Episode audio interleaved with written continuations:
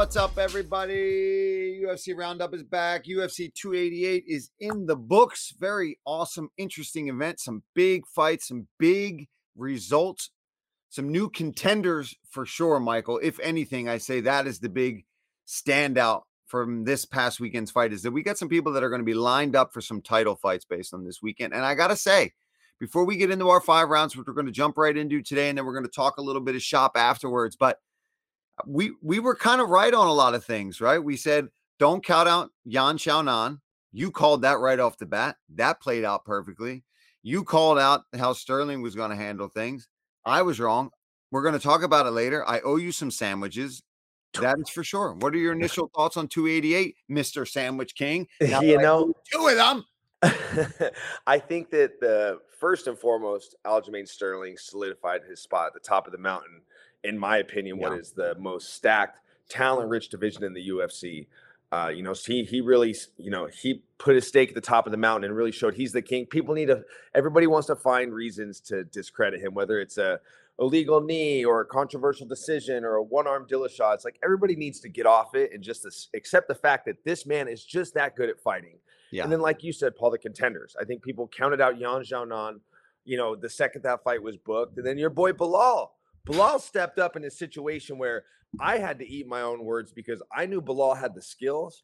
I just worried about the short notice coming off of Ramadan and then this newfound set of adversities he had to deal with with his ankle that we saw throughout the fight week that came out before roundup so you know, it was a it delivered. It delivered storylines, it delivered contenders, it delivered greatness. So it was yeah. UFC 288, my opinion, it was a success, and I had a lot of fun watching it. Maybe not the Kron Gracie fight, no disrespect, but the rest of the yeah. good. Yeah, that that that was one I expected more, and I think Dana yeah. expected more from him as well. A bit of a mm-hmm. disappointment, but yeah, the fight, the fights as a whole, yeah, they they did deliver. I was struggling, man. I was like this but my eyeballs though on the East Coast, these pay per views are starting to really make my old old age start to oh. show itself badly, dude. Oh, I need to you move out. Been west. with me, Paul. We were at I, Chad. We were at a we were at Zona Blanca. I tried to, dude. Tacos and high end tequila shots. Oh, oh, it was great. Cinco de Mayo was a success. well, I had I had Ashling's communion party that day, and of course I'm a psycho, so I got up super early to run with my oh, cousin. Oh, yeah. So I got up at like five thirty did 10 miles, then did Jeez. had to go to church, had to do our whole thing for Ashling. Everything was well, you know, there's just a, as you know a lot going on personally as well. So yeah. to to stay up, it was I mean, I was but I made it. And then I rewatched Good job. But that being said, we got some awesome uh, yeah. five rounds. Uh, questions from you guys, the fans. Thank you again, everybody. Me and Michael will try to put reminders out there, but don't be shy to just hashtag UFC Roundup. If there's something that you think you want to talk about, something you want us to talk about, send it our way. And we are watching. We're liking some of your comments. We're trying to get it on here. So, with that being said, Morgan, let's bring up the five rounds. Let's start. All right. Why doesn't Cejudo go up to 145 to fight a top contender for a chance at a title shot there? Um, I'll go first. I, I think that's a great idea. I think now that he's back in the testing pool, he went five full rounds of a very close competitive fight with a dominant champion and and showed that eh, even with three year layoff, he can come in and be battling with the absolute best guys at the top. So who does a guy that loves a challenge? I, I, think that would be a good idea, and I'd love to see him do that. I think he's undersized, but I think there's, I think he's got a shot at beating a lot of guys at 45 who are probably bigger and maybe even stronger, but maybe not as skilled as some of these bantamweights. The bantamweight division right now the bantamweight division, particularly that Cejudo decided to come and throw himself right back into, is a nightmare. It's a nightmare, bro. Whether it's the top 10, there it is stacked. Your thoughts? Yeah. You disagree? You know, Paul, yeah, I have to disagree with you. I, I do agree that Henry Cejudo has the skills to go up to 145 pounds. There are matchups there I think he can win. But I start to think about fights with him and let's say you know, a Josh Emmett, a guy with ridiculous power. You know, it has good wrestling. Uh, I think about an Ilia Topuria who's fighting Josh Emmett Jacksonville, who's a big physical guy, guys that have a lot more power. And look, Henry's got a chin, he's got a high set of skills, but I don't think he should give up. I, it, it would be harder for him to get to a title fight at 145 pounds than it would be at 135. And this is why. If he gets the Merab fight next, and let's say he goes out there and just dismantles Merab and puts together an epic post-fight speech that is enough to keep Aljamain Sterling from going up to 145 to say, "Hey, our fight was close. Get your ass back down here and fight me again." I think that that would be better than to try to go climb that mountain at 145 pounds because once you get to, and I also think about this. Look how big Aljamain looked next to Cejudo. Look how big O'Malley looked next to Aljamain. It yeah. doesn't get like imagine him versus but, Yair. But to be fair, those yeah. two guys are bigger are than huge. a lot of the featherweight. They're, they're, huge. You know, I just I just don't think I think Henry's got amazing sets of skills. And at one point in time, I do I the idea of C4 seemed like a real possibility. I was like, man, this guy might be good enough to pull it off. But as time has gone on and we've seen what Alexander Volkanovski's become. Yeah, I'm not saying he beats Volk. I'm no, not saying that. Yeah. I I mean, could he beat Makhachev? Yeah. that's that's that's when you're like, could he beat Volkanovski? That's what I say to I was saying to somebody this weekend. They were like, Do you think Cejudo could beat Volkanovski? I go, Do you think Cejudo could beat Makhachev? They're like, No. I go, Well then no. because yeah. Volkanovski was right in the he running right there. Five rounds. Yeah. Yeah. He's such so, a savage. But yeah, I love to, Volkanovski. To, to button it up, I just think that for Henry, he he is here to be a champion. He's not here to just fight fights. So I think for him, it'd be stay at 135 pounds get that Merab fight, try to put on a stellar all star performance against his teammate, put out a call out, and get yourself back in a title fight. Yeah, I, mean, I agree. I, I think that's a great path too. I think uh, he's got options, right? I mean, he's he, he's a guy that, that can go and jump in the 45 pound division and win some fights. and I, at this stage, though, you left for three years. Are you going to leave again? And if you do sit back and wait again, then maybe it's time to just listen. I don't know why these guys do that. Just stay in the lane or get out of the like you know pull over to the side of the road yeah. and leave your car and abandon it and go find another car because I love what Dominic said on on uh, Ariel show and obvious obviously he doesn't like Cejudo very much or Keith Peterson for that matter he was, but he said the best thing to happen to the bantamweight division was is Henry not winning the I, title and that I saw that. I agree yeah. with that because it's like the, the analogy he put in about like you know, everybody's working where you're sitting on the side being fresh and you just jump in after everyone's already beat each other up. We're all worn yeah. down. Everyone's got injuries and you got compromised contenders. Yeah. I think that's something we're going to touch on in one of our next questions too. Yeah. Not, let's, uh, let's see. What's the next one? Yeah. I'll take this one, Paulie. Do you think the fight would have been any different had Gilbert had Gilbert had his left? Had Gilbert? Do you think this fight would have, would have been any different had Gilbert had his left? You know, maybe. Uh, that's that's kind of tough to say because if I was to sit here and say it would have been different if Gilbert had his left, and it would sound like I'm discrediting Belal yeah. and the stellar performance that he put on, and and I'm not going to do that. I'm could it have been different? Yeah, absolutely. Yeah. But does uh, but you know I don't think it would have changed the result. What I saw from Belal was it him first and foremost. It was it was his offense that was putting the damage on Gilbert. For two Belal's just a man on fire right now. Point, point and It doesn't matter if if Gilbert had both of his arms, three of his arms, three legs, two heads, whatever, or no limbs at all. It doesn't matter what Gilbert brought to the table. no Belal limbs would be gonna, tough. Belal was going to win that night. It's just it, yeah. it, was just written. I I think that he is just so determined. This mm. is a mm. guy that's always in the gym. You know, I feel like Belal Belal's out of camp training is harder than people's in camp training because for him to show up and put on the performance he did after Ramadan, after just a few weeks' notice. And he c- came in there, you know, odds stacked against him. You would have never guessed. You would think that you would think most guys would just take that fight to give themselves a chance and get the, get a paycheck. No, he showed up there to win. So also injured. We we got to we got to address that. So I mean, yeah. his ankle was big big conversation right before the fight, during during the fight. So it's not like it was even playing field with Belal either. He came in there on short notice as well, not coming off of a training camp with a sprained ankle, off a of Ramadan, like you talked about, where he's not getting all the nutrition that he would normally be getting in, you know, yeah. building into a camp like that. And, you know, I watched Chael Sonnen talked about something uh, on his uh, little YouTube channel that I was watching earlier today, too, about how, you know, Belal made big power moves in wanting this fight to be five rounds. You know, Chael was talking about how nobody wants to work overtime to get paid you know, not as much money and, and to right. do the same, the same paycheck, but do more work just because he kind of played a game of chicken with him out there. Yeah. And even though Gilbert didn't flinch, like the whole division notices how motivated Belal is. Say whatever you want. Love him, hate him, not yeah. love his style, love his style. The dude is out there to 100% be a champion. Ever since I've known him, ever since I've trained with that guy, this is all he's ever wanted to do. And I got to talk to him the other day. We were texting each other. And I was like, bro, I- am so proud of you. You went and ripped this and grabbed it by the balls. You went yeah. out there, you took on a crazy guy like Gilbert Burns in a co main event on a pay per view. You asked for five rounds, you got it. You had short notice to do it. You were injured, and you still went out there and you pulled it off. You you had to fight Sean Brady, who's a stud and as scary as super stud. Yeah, that guy's. And it's not who he should. You know what I mean? Like he should have been potentially fighting up mm-hmm. but they mm-hmm. put him against this young guy coming up and he beat him too. So uh, just a big shout out to both those guys, Gilbert as well, who went out there. Both of them want to be a champion so bad that they were going to do that fight, whether it was five rounds, 10 rounds, two days' notice, or a week's notice.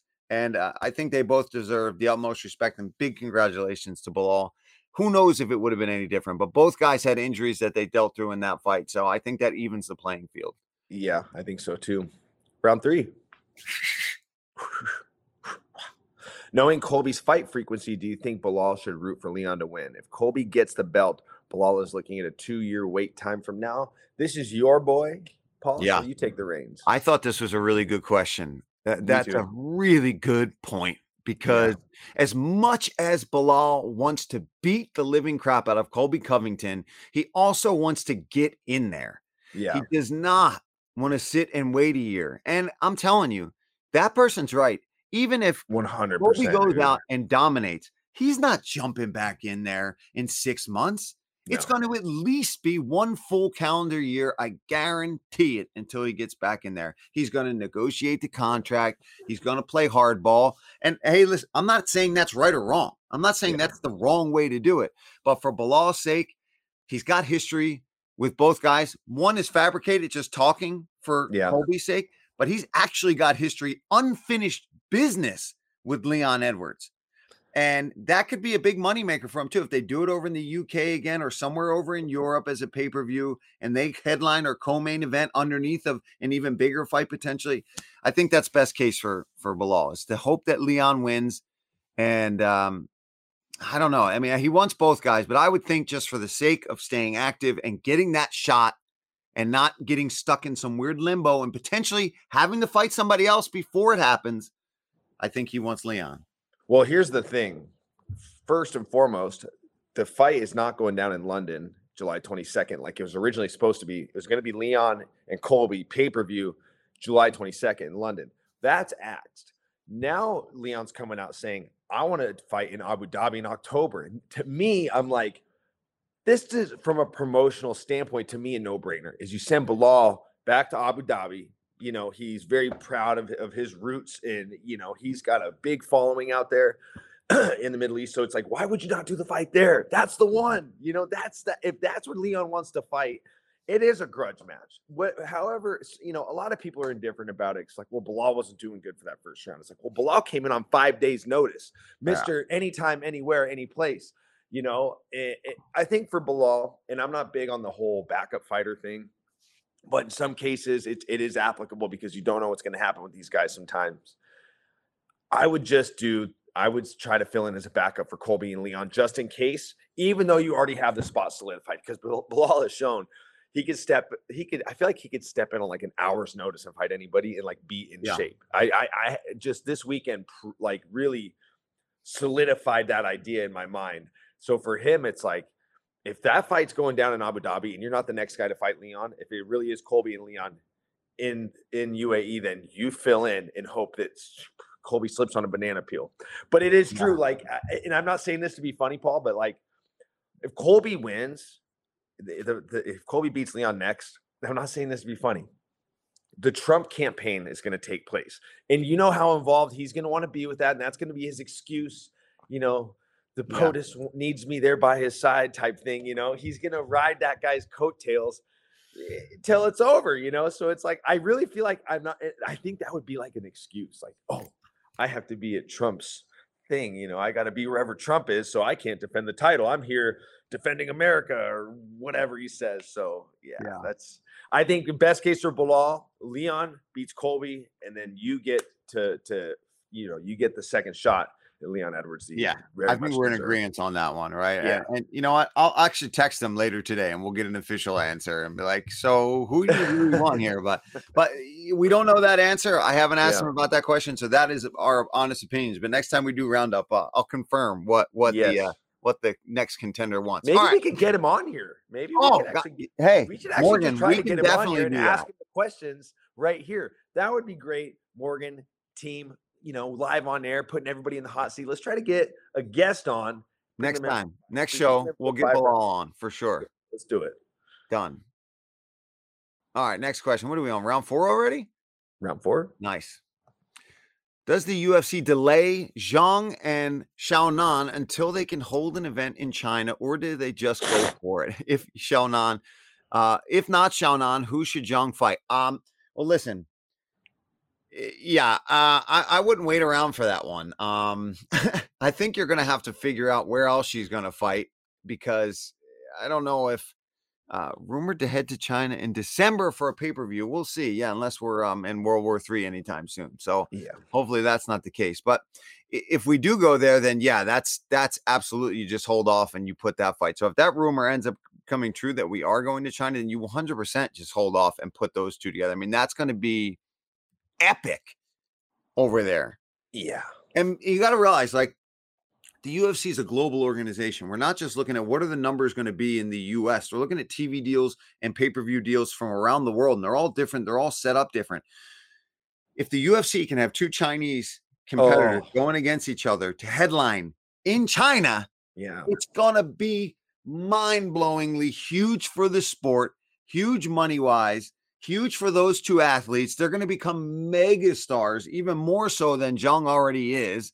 And now Xiao, Xiaonan's got a huge opportunity. And dude, let's talk about that performance real fast. And you, we kind of said it, right? We said that people mm-hmm. are sleeping on this girl, and then you end up sleeping yeah. in front of her because if you charge that girl, she's got the skills to do it. And we've got to talk about the fact that Andrade her style is kind of predictable now, bro. Mm-hmm. Yes, she's powerful. Yes, she's fast, but jumping up and down weight classes and rushing people the way she does, it was a matter of time before these these fights started happening this way, where you get clipped and you get put down like that. You chin comes up too much. It happened in her fight against um from Jersey. Oh, Blanchfield. Blanchfield, and yeah. then it happened again in this one. Yeah. Uh, I, I think uh, I think we're seeing the changing of a guard in this one for sure you know, it's the, her style definitely has not evolved, and I do feel like her jumping around in weight classes like has its advantages and disadvantages. The advantages is if if an opportunity comes across your desk that you want to jump at it a weight class above, and the UFC is okay with it because keep in mind, people like if I call Mick Maynard and say, "Hey, I want to come up to 85. I see this guy's hurt," he's going to be like, "No." like they yeah. don't they don't really allow their ranked fighters that freedom of movement where it's like Andrade, she kind of has that ability to where she, if there's a short notice opportunity at 25, she can go up. But Teddy Atlas told Dana, he's, he, he was sitting with Dana at the fights. And as Andrade kept rushing in, leading with multiple left hooks, he leaned in and told Dana, when I coach fighters at sparring, if they lead with left hooks like that, I, I, I will stop the sparring and say, you're going to get yourself knocked out. So yeah. what happens as Teddy is saying this to Dana? Boom, right hand down the middle.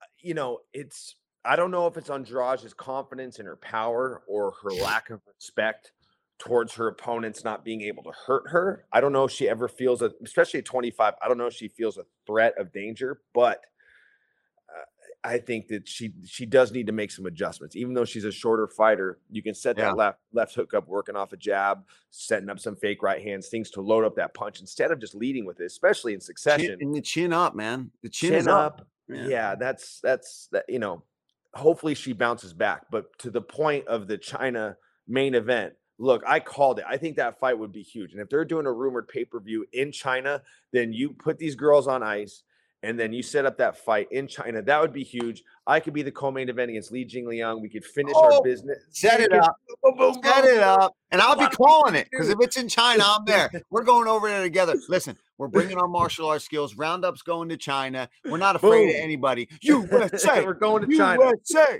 I would do it. I would do it. I love. I just liked that fight. So, but this That'd isn't about me. This is about the fighters at UFC. This is about. I'm here for the Chinese main event. Yan Xiaonan versus Zhang Weili. I think it'd be great. All right, round five. That's awesome. Michael's co-main event in China in December. You heard it here first on Roundup. Morgan, round five. All right. When not in camp or training for a triathlon, Michael, I think we're talking about you. What's yeah, your oh, yeah. go-to spread when watching pay-per-views at home, including drink choices? All right, Michael, you go first. You just talked about what you were drinking and eating for the yeah, man. 288. Let it go. So, you know, out of camp, obviously I'm out of camp. I wish I was in camp, but I'm out of camp. And you know, we went to this nice place called Zona Blanca, and there's this five-star chef there named Chad White, who's a good friend of mine. And we were eating. He rolled out the red carpet. We were drinking top shelf tequilas, and mm. he had some leftover A5 drunken wagyu steaks. So mm. he was he was char grilling up some wagyu steaks. We had these tacos. We had carne asada. We had pork belly. We had so much good food. And we you know you're watching the fights, of course. And then once the, we got to the main card, you know, I had to move elsewhere and move to the charcuterie boards and the snacks as we were sitting in my friend Patrick's apartment watching the fights. But if I'm out of camp, you know, I like to splurge on the food and the beverages, Paul. You know, I'm a man of I like the finer things in life. You know, you know? I like top shelf booze and top shelf food.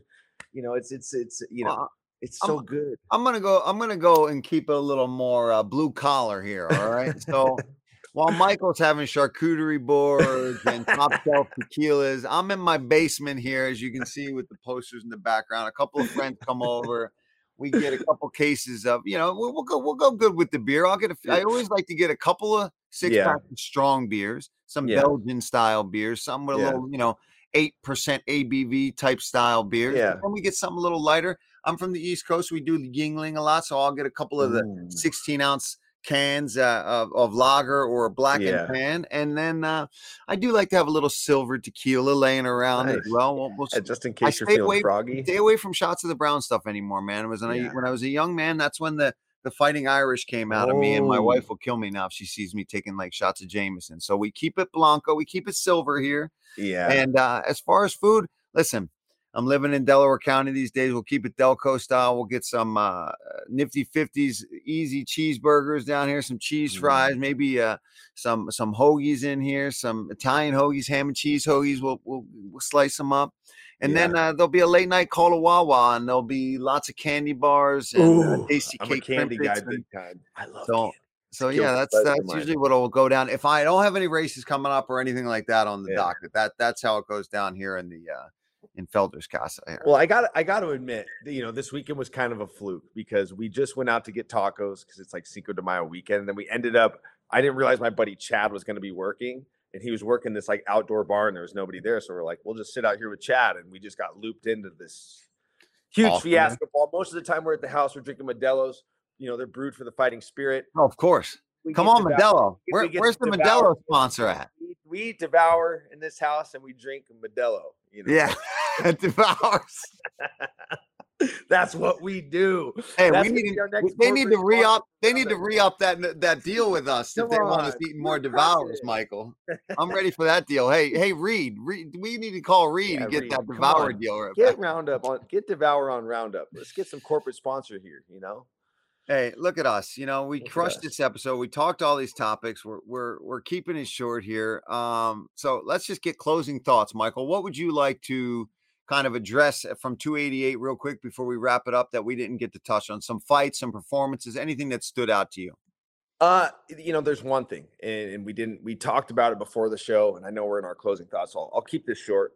Um, you know, there there wasn't a performance that stood out to me, but it was what I had said earlier about being wary of the frequency of when you fight mm. because there is a balance. There is a balance of fighting at the right pace or overworking yourself. And I think that just like we talked about in the last show with Cowboy Cerrone during his run when he was fighting every month, every two months, that will come back to bite you in the butt. You can only redline for so long as an athlete before things start to break down. So I think that was a, um, you know, that was kind of a theme for one of the bigger fights for um, for UFC 288 in the aftermath. So that was kind of something I wanted to touch on before we moved off the show. Um, but what do you got for me, Paul?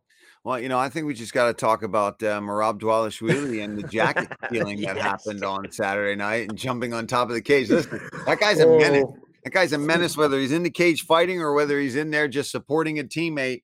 He has energy for days. That guy. He got a hold of that jacket. I mean, jumped on the oh, octagon. Hilarious. on the octagon. Yeah. He's the UFC's most interesting man. Like if yeah. we had a most Dos Equis most interesting man, it would yeah. be Dvalishvili 100%.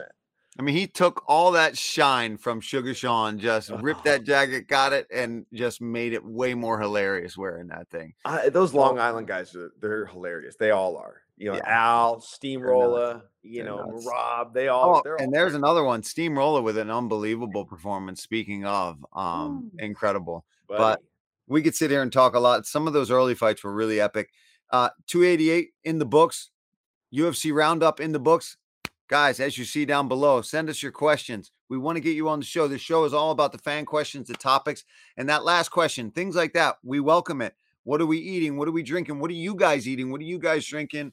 Send us pictures, send us all that stuff. Um, we'll be back soon. I'm not sure when. yeah, we'll be back before 289. So pro- they'll be back the Wednesday before Is that Canada, Vancouver. Yeah, that's me. I'll be there. I'll be calling that one, baby.